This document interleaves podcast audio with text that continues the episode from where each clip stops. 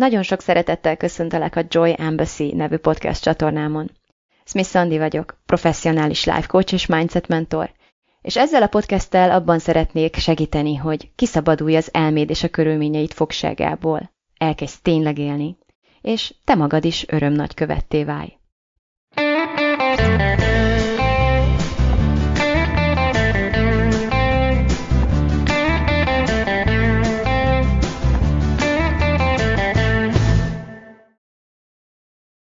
Hello, hello, hello! Boldog pénteket, vagy akármelyik nap is hallgatod ezt a részt. Ma az egyik kedvenc témámról, az integritásról fogok beszélni.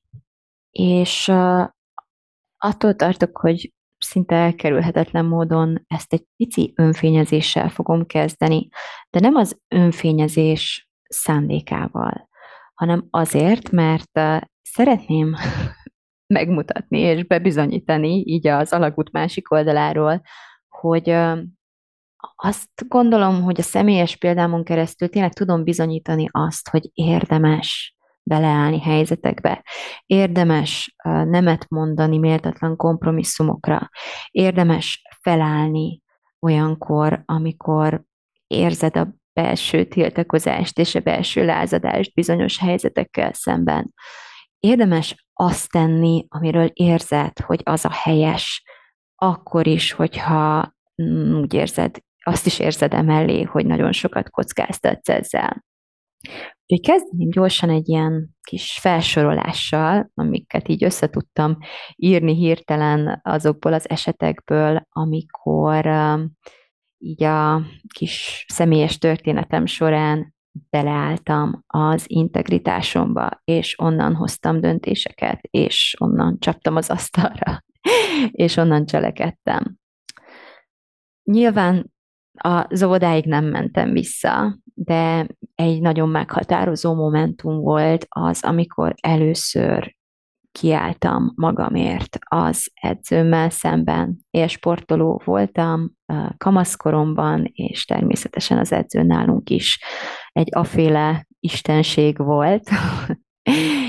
és hát elég sokat kockáztatott az, aki szembeszállt az akaratával, vagy, vagy, vagy a szavával, vagy, vagy szót emelt akármilyen formában a saját oldalának képviselete mellett, és, és én megtettem ezt, és a mai napig büszke vagyok arra, hogy ezt megtettem.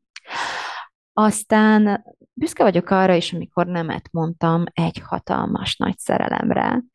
Egész egyszerűen azért, mert méltatlannak éreztem azt a helyzetet, amiben ez létrejött, vagy amiben úgy éreztem akkor, hogy bent tartana engem.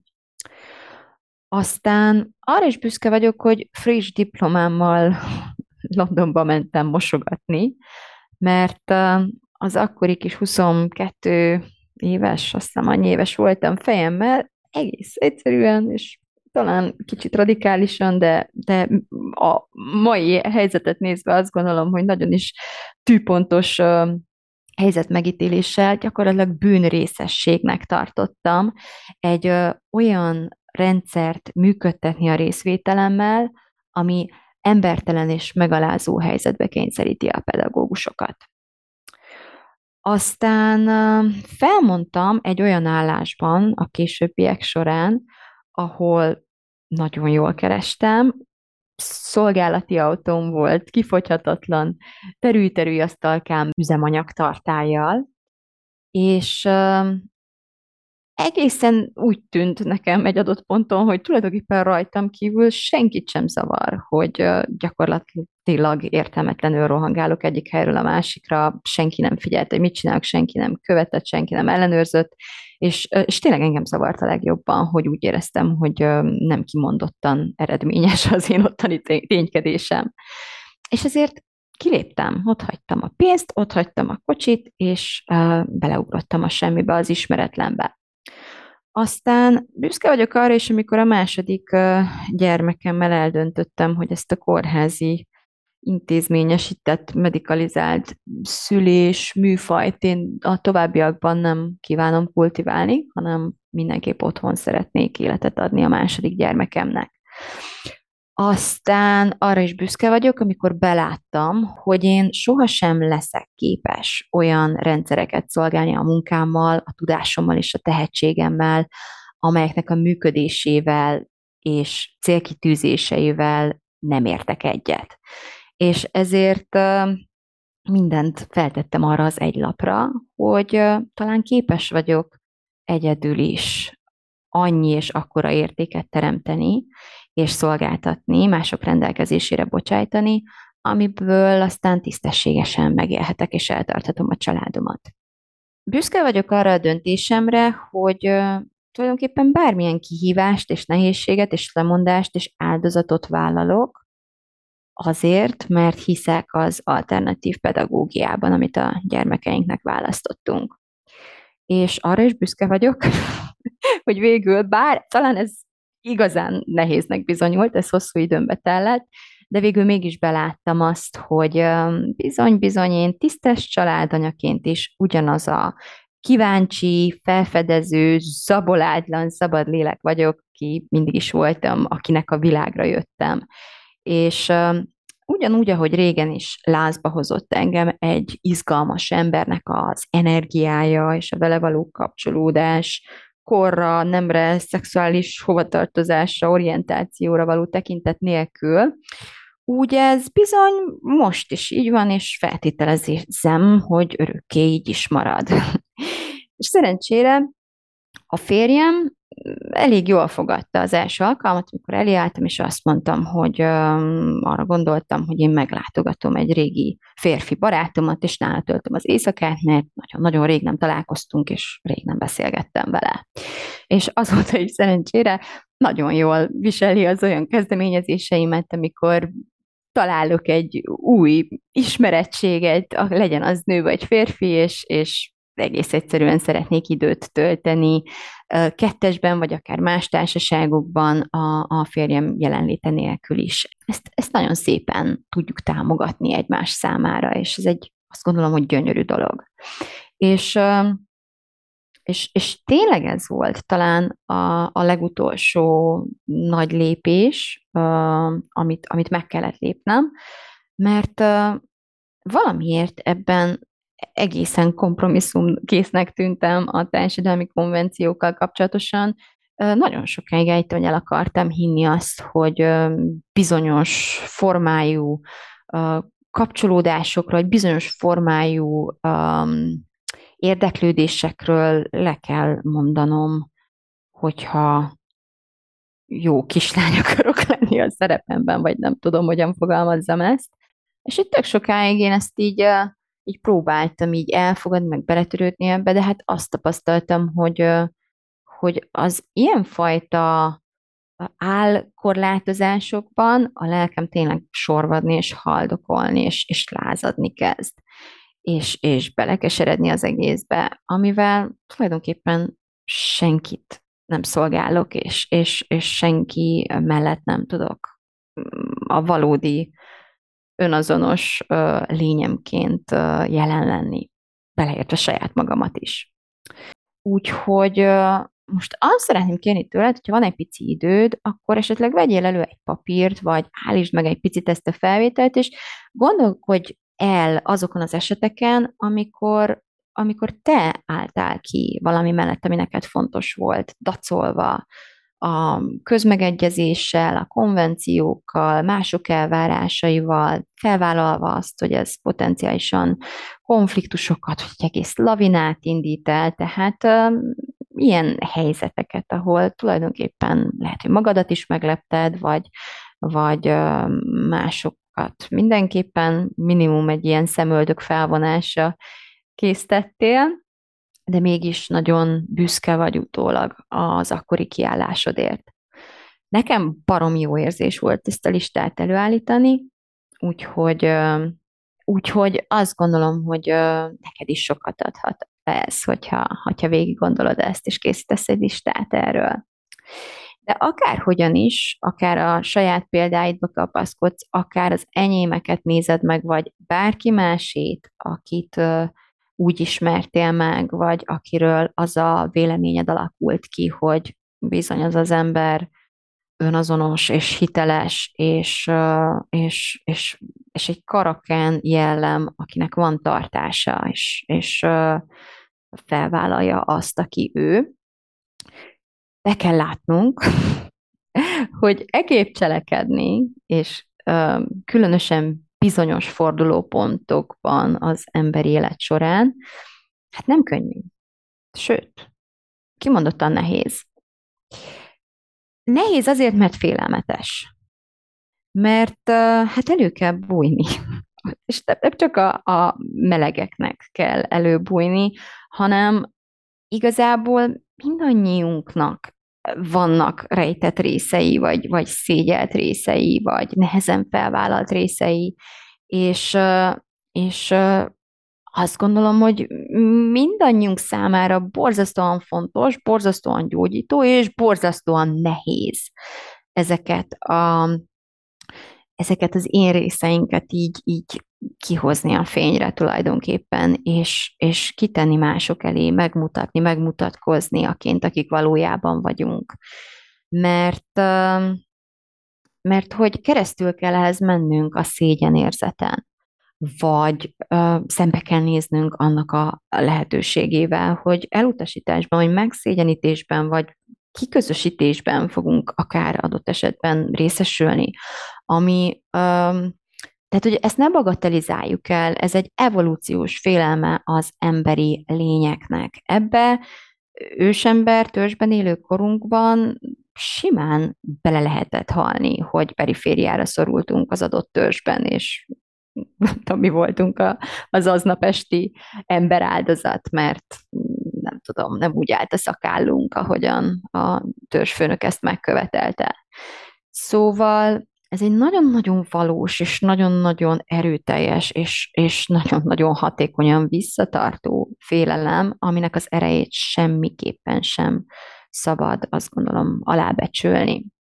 És emellett természetesen mindvégig sebezhetőek és kiszolgáltatottak is leszünk, hiszen nem tudjuk kontrollálni azt, hogy ki hogyan fogja majd fogadni azt, amit megosztunk velük önmagunkból. És hát, hogyha mindent összevettünk, akkor lássuk be, ez az egész borzasztóan kockázatos is, hiszen mindenféle rendszer és konstrukció tulajdonképpen kártyavárként omolhat össze és borulhat, amiben eddig mozogtunk, amit eddig építgettünk, hogyha az új információk birtokában elfordulnak mondjuk előlünk, vagy mellőlünk olyan kulcsfontosságú szereplők, akikre addig esetleg alapozni tudtunk valamiféle elképzeléseinket, vagy valamiféle közös terveinket. Tehát kimondani az igazat, és beleállni az integritásunkba egy, egy őrülten bátor dolog, hogyha belegondolsz. De azt is érdemes lenne megnézni, mielőtt így azt mondjuk, hogy elköszínem, és így visszanyusziznánk a, a megszokott kis uh, kényelmünkbe, és, uh, és a megalkuvást választjuk inkább, hogy, hogy milyen árat kell fizetnünk ezért a megalkuvásért. Milyen árat kell uh, fizetnünk azért, hogy fenntartsunk egy olyan látszatot, akár önmagunk előtt is, amiről így a lelkünk mélyén teljesen tudjuk, hogy, hogy nem őszinte, vagy nem valódi, vagy, vagy nem, nem teljes, nem az a teljes igazságunk. És amikor mégis ezt cselekedjük, akkor tényleg azt tapasztaljuk, hogy így először a, a lelkünk csak így elkezd így mm, elhallgatni, meg így elfordulni tőlünk. Ilyen kérgesség, keserűvé válik, a lelkesedésnek, a hitnek, a bizakodásnak és a játéknak a hangja elcsitul, elnémul, és helyette csak egy ilyen állandó kritikus, rettegő, ilyen kis diktátor, ilyen hitlerszerű diktátor kezd el ilyen utasításokat osztogatni, nagyon gyakran az anyukánk, vagy az anyósunk, vagy az apukánk internalizált hangján, internalizált, ez a gyönyörű pszichológiai szakifejezés van erre, és hogy így, így tényleg elveszítjük önmagunkat, tehát ezzel a, a belső gyermekénünkkel mindeközben el, elveszítjük tulajdonképpen a kapcsolatot. És uh, egy színjátékban találod magad, ahol már tulajdonképpen te magad sem tudod eldönteni azt, hogy mi a kellék, és mi az, ami valódi.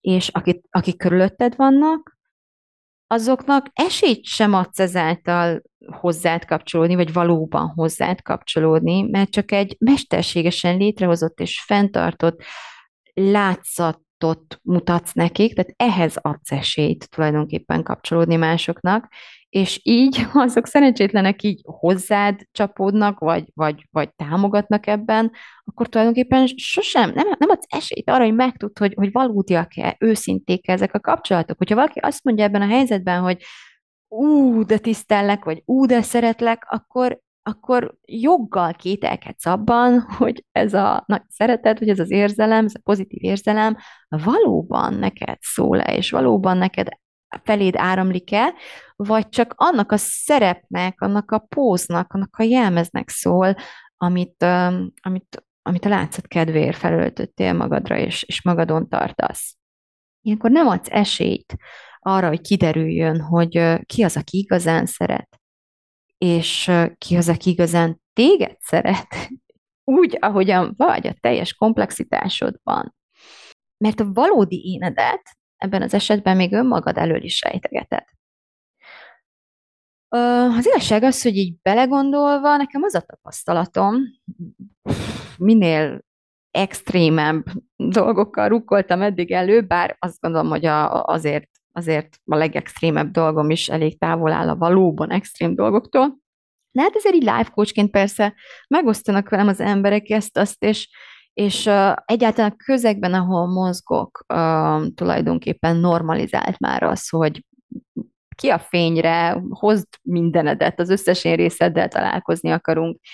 És nekem az a személyes tapasztalatom, akár a saját viszonyulásomban mások felé, akár másoknak a viszonyulásában én felém, hogy uh, úgy alapvetően nagyon nehéz olyan deviáns furcsasággal előrukkolni, amit az emberek többsége így ne tudna elfogadni, vagy, vagy úgy helyén kezelni alapvetően, hogyha ha ez a tudomásukba kerül. Különösen azok az emberek, akikhez kötődni szeretnénk, vagy akikkel érdemes kapcsolatban kerülnünk, érdemes kapcsolatokat ápolnunk. Sőt, valamiféle felszabadultsággal szokták fogadni általában az emberek, amikor kiderül rólad, hogy neked is vannak valamilyen fura dolgaid, vagy, vagy, vagy nem tudom, alapvetően te is ilyen emberi lény vagy. Hát gondoljatok csak azok, akik, akik hozzám hasonlóan ilyen jó barátok, fanatikusak voltak a Mónikára, akit, akit egy ilyen rendmániás karakterként ismerhet meg a közönség, és akinek kiderül az egyik epizódban, egy nagyon-nagyon sokadik epizódban a legsötétebb, legszégyenletesebb titka, mely szerint Mónikának van egy kupi szobája a lakásában, ahol nincs példásen, sőt, hogyha kizajtatok, hogy rázódulnak a dolgok, és hát ez egy hatalmas nagy, szinte ilyen extatikus uh, felismerés, és, és, és, uh, és hát annyira szépen van ebben a, ebben a metaforában tulajdonképpen bemutatva az, hogy mi történik olyankor, amikor kiderül, lelepleződik egy ilyen óriási nagy titka valakinek, aki nagyon mereven és kölcsösen ragaszkodik egy énképhez, és egy, egy, ezt a látszatot szeretné mindenáron fenntartani önmaga előtt is, mások előtt is, és egyszer csak kiderül, hogy azért nem egészen úgy van, hát az van, hogy így megszeretgetnek ebben minket mások, sőt, megnyugodnak egy hogy atya úristen, akkor te is emberi lény vagy, vagy, vagy így szinte um, így engedélyt kapunk ilyenkor, hogy, hogy, hogy mi is megosszuk azt, hogy ne, ne nyugi, nekem is van kupiszobám, és bármi is lehetek a, a kupiszobának. Természetesen a, a saját szimbóluma, hogy megfelelője a te életedben, de mindenkinek van kupiszobája, és olyan jó érzés látni, hogy, hogy a másiknak is van. És olyan felszabadító, hogyha ez, ezt így, így, így elkezdjük megmutatni egymásnak, és elkezdjük megnyugtatni a másikat abban, hogy, hogy, hogy látom, hogy neked is van, és, és akkor is tudtam, ha nem mutattad, mert képtelenség annyira rendet, rendben élni, mint amekkorát te, te akarsz így, így mutatni. És azt is értem, hogy miért akarod mutatni ezt a látszatot, és, és tudom, hogy mennyire, mennyire szeretnéd, hogy, hogy ne legyen kupiszoba, mert nézd, nekem is van egy ugyanilyen hasonló sztorim az életemben, csak nem feltétlenül a rendben tükröződik ez, hanem valami egész másban, és akkor az emberek így elkezdenek engedélyt adni maguknak, és egymásnak, és normalizálni, és felszabadulni, és felszabadítani, és, és feloszlik a szégyen, és a szégyennel együtt eloszlik a sötétség is, és a sötétség helyére fény jön, és a szerepjáték, meg a képmutatás, meg a görcsös ragaszkodás, meg a merevség, meg a félelem helyére kapcsolódás jön létre, és valódi intimitás. És ez az egyetlen esély arra, ha jobban belegondolsz, hogy ez az integritás valóban létrejöhessen, hogy ez az intimitás valóban létrejöhessen. Enélkül az intimitás elképzelhetetlen. És mégis inkább az emberek többsége a látszatokhoz és a bujkáláshoz és a félelmeihez ragaszkodik, feláldozva az igazságot és a, a valódi ságot és a valódi kapcsolódás és intimitás lehetőségét. Az integritás nem azt jelenti, hogy tévedhetetlenek vagyunk. Amikor kimondjuk a belső igazságainkat, akkor, akkor azzal valószínűleg nem fog mindenki egyetérteni. És nem, nem lesz ilyen kitörő tapsvihar, és, és nem az lesz, hogy mindenki ünnepelni fog bennünket, hanem, hanem igenis lesznek olyanok, akik, akik totál elborzadnak, vagy akik, akik teljesen a szöges ellenkező álláspontot veszik fel, és ezzel együtt lehet, hogy továbbra is a barátaink akarnak maradni, és az is lehet, hogy pff, ilyen emberekkel, akik így gondolkodnak, már nem, nem akarnak tovább közösséget vállalni, és azt gondolom, hogy ez mind tökéletesen rendben van. Sőt, ez a legszebb dolog a világon, hogyha ilyen emberek, akik amúgy, ha igazán ismernék egymást, egy, egy, egy kávét nem fogyasztanának soha el egymás mellett, nem kényszerülnek mégis szerves és szoros együttélésbe, csak azért, mert tulajdonképpen folyamatos és állandó hazugságban és képmutatásban élnek egymás felé.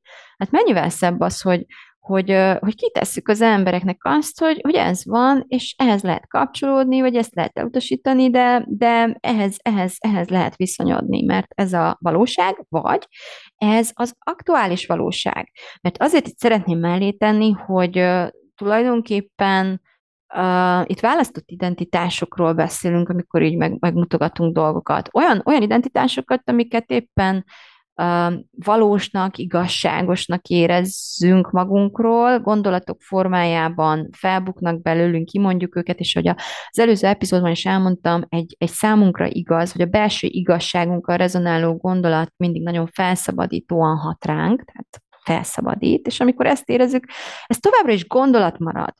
Csak éppen tudunk azonosulni, tudunk és akarunk azonosulni ezekkel a gondolatokkal, mert, mert energizál, mert erőt ad, mert, mert szárnyalásra késztet, mert felszabadít, amikor egy ilyen igazságba így így beleállunk, amikor ezt kimondjuk. De attól ezek még továbbra is gondolatok maradnak, és attól még továbbra is marad, marad egy, egy játékos, aki, aki játékból identitásokat, vagy jelmezeket választ, jelmezeket vesz fel, jelmezeket próbál ki, csak azért, mert, mert izgatja, mert kíváncsi, mert, mert szeretné megtapasztalni az adott gondolatban, az adott identitásban, vagy az adott jelmezben önmagát, vagy tényleg, tényleg akár ki akarja próbálni, hogy milyen lehet azonosulni egy ideig ezzel, a, ezzel, a, ezzel az újfajta identitással, de hogy ez, ez nem jelenti azt, hogy, hogy örökké azok maradunk.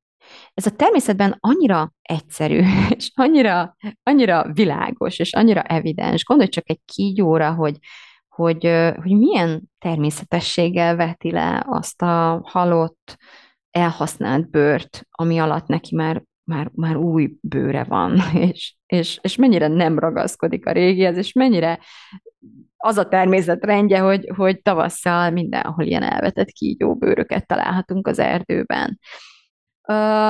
Csak mi emberek, csak mi emberek akarjuk ugyanazzal a bőrrel végigélni tulajdonképpen ezt a, ezt a földi létezést, és mi emberek ragaszkodunk ahhoz, hogy, hogy nem, nem, nincsenek a bőrnek semmi baja, és, és lehet, hogy már öt új bőrünk van a régi alatt, de annyira rettegünk levetni magunkról, hogy inkább egy ilyen tehát így próbáljuk ki konzerválni, vagy, vagy hú, hát egy kicsit furán néz ki, de azért így úgy teszünk, mint hogyha ez még, ez még egy rendben lévő bőr lenne. És vajon miért tesszük ezt? Hát, hát nyilván féltjük valószínűleg az ökoszisztémát, amiben addig léteztünk. Lehet, hogy azt gondoljuk, hogy ez, ez fel fog borulni, hogyha kiderül, hogy már új, új bőrünk van, vagy elveszíthetünk embereket, vagy, vagy helyzeteket, pozíciókat, ami egyébként igaz is. Könnyen, könnyen megtörténhet, hogy, hogy ez fog bekövetkezni. Vagy hogy nem hiszünk, nem, talán lehet, hogy nem bízunk abba, hogy a régi halott bőr alatt egy eleven, lüktető, gyönyörű, csodálatos új, új bőr van már. Lehet, nem tudom. Az biztos, hogy a félelem az, ami, ami visszatart minket, a bizalom, a bizakodás hiánya, és a, a természet törvényeinek való uh, szembeszegülés lesz tulajdonképpen ennek az a fajta tünete, ami én azt gondolom, hogy a, az emberekben a legsúlyosabb formájú folytogató szorongást eredményezi végső soron. Ma, hogy az erdőben sétáltam, és erről gondolkodtam, eszembe jutott egy mondat, amit 16 éves koromban olvastam Feldmár Andrásnak a Tudatállapotok szivárványa című könyvében, és én nem gondoltam volna, tényleg nem olvastam azóta ezt a könyvet, igaz, akkor sokszor, de nem gondoltam volna, hogy szó szerint tudom idézni. Úgyhogy hazatérve meg is néztem a Google-on, és tényleg szinte szóról szóra idéződött fel bennem ez a mondat. Úgy szól, hogy szerintem soha senki nem szorong akkor, ha nem játszik színházasdit. Persze, amikor így feljött ez a mondat, olyan világosá vált előttem minden, tényleg, mint hogyha egy villanykört egy lett volna ki. Mert a helyzet az, hogy jövő héten, hétfőn, kedden és szerdán, azaz szeptember 26, 27 és 28-án este tartani fogok egy három alkalmas online kurzust a szorongás témájáról és a belső békénk megteremtéséről. És igyekezni fogok annyi oldalról körüljárni ezt a témát, ahány oldalról csak lehetséges, anélkül, hogy a megoldás hatékonyságának rovására menne ez természetesen. Mert bizony, integritás nélkül nem tudunk tartósan kiszabadulni a szorongásból. Mert a lelkünk minden alakoskodás ellen lázadni kezd. És, és hogyha nem halljuk meg ezt a lázadást, vagy nem akarunk reagálni rá, akkor előbb-utóbb vagy egy ilyen tompa és állandó szorongással, vagy pedig súlyosbodó tünetek esetén pánikkal, pánikrohamokkal fog figyelmeztetni. Szóval, bár az van, hogy a, az integritásunkba beleállni, és onnan cselekedni tulajdonképpen tényleg elég nehéz, de leginkább csak akkor nehéz, hogyha nincsenek eszközeink, és nincsenek kapaszkodóink, és nincsenek kísérőink, és példáink, és útmutatóink, és, és szövetségeseink ezen az úton. Úgyhogy ezzel a céllal, és olyan módon állítottam össze ezt a programot, ezt a három alkalmas kis minikurzust, hogy, hogy mostantól legyenek. Tehát mostantól senki, aki úgy érzi, hogy el van tévedve az életében, hogy aki úgy érzi, hogy elszakadt a saját önvalójától, aki azt érzi, hogy, hogy, hogy nem a saját belső középpontjában van, és nem onnan lélegzik, és nem onnan beszél, és nem onnan cselekszik, az ne kelljen egyedül legyen ebben a, ezen a küzdelmes úton, ahogyan, ahogyan igenis bizony kockázatos módon bizonyos helyzetekbe bele kell állni, bizonyos asztalokat fel kell borítani, bizonyos rendszereknek véget kell vetni, azért, annak érdekében, hogy az az új élet, az a valódiság, az a lüktető, megfiatalodott életerő, az az új bőr, az az új gyönyörű élettel teli lüktető bőr, az egész világ gyönyörködtetésére tulajdonképpen láthatóvá válhasson. És ez tényleg olyan, mint a kanalas orvosság, hogy beveszed, és, és nehéz, és ú, és rossz, és öklendezel, és fáj, de utána meggyógyulsz. Meggyógyul a lelked, meggyógyul a tested, és, és szárnyalni kezdesz, és a, a, a jelmezek, és a kellékek, és mindenféle készletek, és a, az összes többi ocsmány, másodkategóriás színész, így, így eltűnik az életedből, és egy sokkal magasabb minőségű mm, valósággal és, és megtapasztalással maradsz. Persze az út végtelen, és folyamatos önvizsgálatot, és folyamatos újrarendezést, újra meghozott döntéseket, új identitásválasztást, és, és, és új, újfajta és újabb és újabb ilyen beleállásokat követel meg, hogyha ha nem akarsz letérni az integritásodnak az útjáról. Tehát ez nem egy olyan dolog, amivel szintén nem egy olyan dolog, amivel egyszer csak beülsz a tutiba, és kész, onnantól örökké ott maradsz. De mégis az a fajta sikerélmény, vagy az a fajta felszabadulás, vagy az a fajta uh, letisztulás, és, és az a valódi minőség, amit jutalmul kapsz azért cserébe, hogy hogy, hogy bátor voltál, és elkezdtél kiállni magadért, és elkezdted felvállalni azt, ami számodra értékes és fontos, hát én azt gondolom, hogy megéri, hogy rohadtul megéri, hogy mindenféle szempontból el fogod nyerni a jutalmadat. Mint a népességben a hős el fogja nyerni a méltó jutalmát. Az, az aki, aki bele tud állni a saját önön hősi mi voltába, és nem akar elbújni egy ilyen belső áldozat mögé, vagy egy ilyen belső gyáva, megalkuvó álca mögé tulajdonképpen. És, és én segíteni akarok, mert mert például Feldmár András és hasonló emberek, gondolkodók, gondolatok, könyvek, emberek, megtapasztalások nekem is segítettek igazából az úton, és, és valahogy engem is mindig elkapott egy háló, amiről nem láttam, hogy ott van, vagy egy kéz az utolsó pillanatban, amikor zuhantam, mert azt gondolom, hogy a, a, az élet, az emberi élet, ez a fantasztikus világ valahogy így van kitalálva, hogy aki ugrik, aki mer ugrani, azt, azt ezt ki fogják fogni, azt az univerzum ki fogja fogni valamilyen formában. De de mennyivel egyszerűbb is lehetne ez, gondoltam, így sok évtized és rengeteg tanulás után, hogyha ha ez a tudás, hogy ezek az eszközök legalább a legfontosabbak, egy ilyen szép, struktúrált, jól kidolgozott, követhető és egyszerűen applikálható rendszerbe lennének összefoglalva, és hát ilyen kis tőlem megszokott közvetlen stílusban átadva.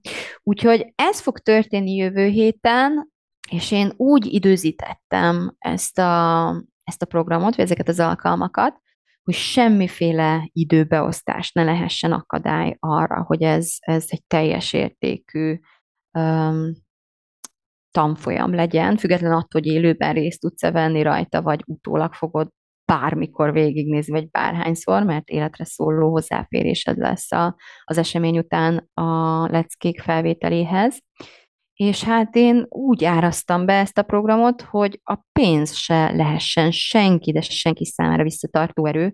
3000 forintba kerül a jelentkezés, és az van, hogy naponta rám ír valaki, amióta elkezdtem hirdetni, hogy most akkor ő lát rosszul, vagy, vagy én írtam el valamit, mert mert úgy nem hiszik el, hogy ennyibe kerül. Hát a helyzet az, hogy egyik sem, hanem tényleg egész egyszerűen nem akarom azt, hogy az integritás és a, a szabadságból fakadó belső béke bárki számára a pénz miatt ne legyen elérhető opció. Nem akarom, hogy olyan dolgokban vergődjünk, hogy olyan méltatlan életeket éljünk, hogy olyan méltatlan helyzetekbe kényszerítsük, vagy tartsuk benn magunkat, amiből igenis van kiút, az integritás útja, és piszkosul megéri rálépni erre az útra. És én ezt be akarom bizonyítani mindenkinek, aki nyitott rá. Úgyhogy ne késlekedj, remélem, hogy időben hallod most ezt a, hallgatod most ezt a podcastet. Lehetőleg azonnal írd be a keresődbe azt, hogy www.smithsandycoaching.com SMITH, tudod angolul a Kovács, smithandycoaching egy per belső kötőjel béke. Ékezetek nélkül. Belső beke. Ezt kell beírni, és ott tudsz, ott tudod elolvasni a részleteket, és ott tudsz jelentkezni. Remélem, hogy hétfőn találkozunk, és élőben is megismerhetjük egymást. Nagyon szépen köszönöm a figyelmedet. Jövő héten újabb része jelentkezem. Szia!